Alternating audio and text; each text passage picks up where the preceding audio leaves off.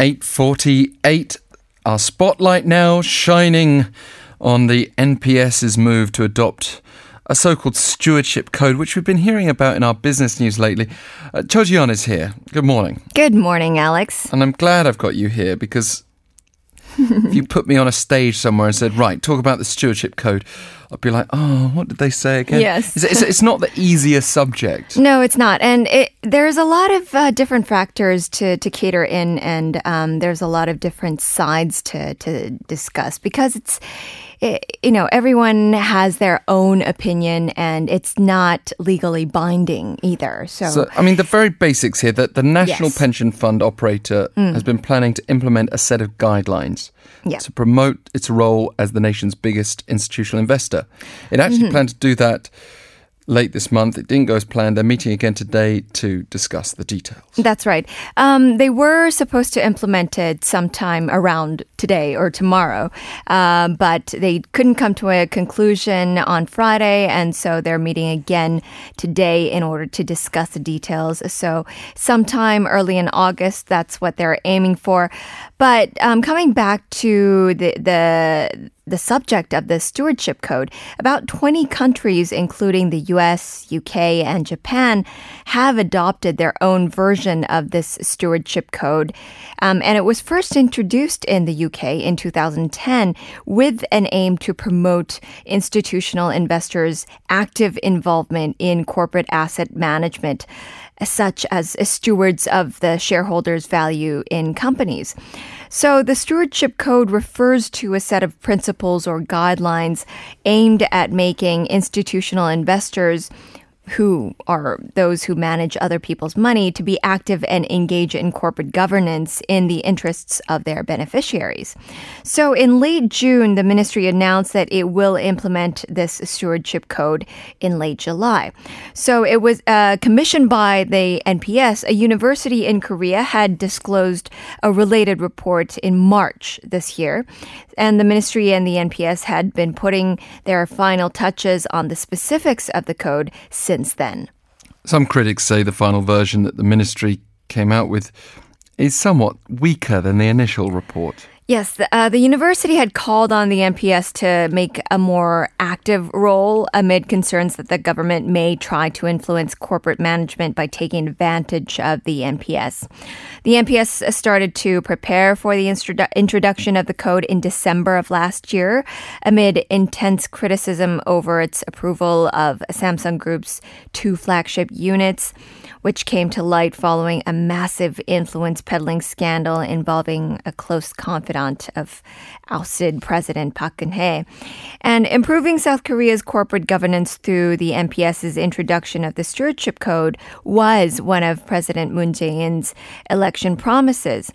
And despite holding large stakes in local firms, uh, the NPS has also been under flack for rubber stamping key agenda items at sta- stakeholders, uh, shareholders meetings to serve the interests of large shareholders or management rather than smaller investors. So, what was the reason behind the postponement? Well, the decision to postpone the agenda was due to staggering opinions among the committee members regarding whether to include the management participation in the stewardship code. So, citizen groups and members of the labor team insisted that the stewardship code should include management participation, which is actually the most active exercise of uh, shareholder rights and should be provided with various conditions such as excluding equity disclosure obligations.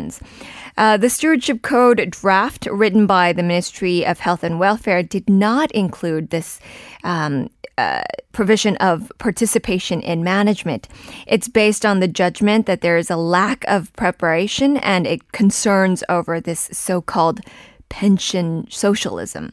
And after the introduction of the stewardship code, active shareholder activities that the national pension can do are at the level of litigation, voting rights, and a disclosure of a list, which is why critics have been calling it just a half measure, saying that it really lacks substance and there's nothing much that people can do. So much to to unwrap. But what are the financial circles saying? Well, the financial cir- circles are really on the side of the Ministry of Welfare's uh, proposal. They are suggesting that the system should be introduced gradually. It's interpreted um, saying that the 5% rule should be applied uh, will be applied immediately if the national pension participates in the management and that there is not enough trust uh, or reliability to eliminate the controversy about this pension socialism. Um, participation in management means that uh, shareholders have a real influence over management, which is a unique area of the company, such as appointment and dismissal of officers and changes in the articles of the incorporation. And this is as defined in the Capital Markets Act. And so go, going back to that Capital Markets Act, participation in management of shareholders' rights is specifically listed in Article 154, um, looking at clauses appointment, dismissal, uh, suspension of businesses, and changes of articles of association. And this all corresponds to management per- participation. So the legislation sees shareholder proposals and uh, call for general meeting of shareholders as a shareholder rights uh, act.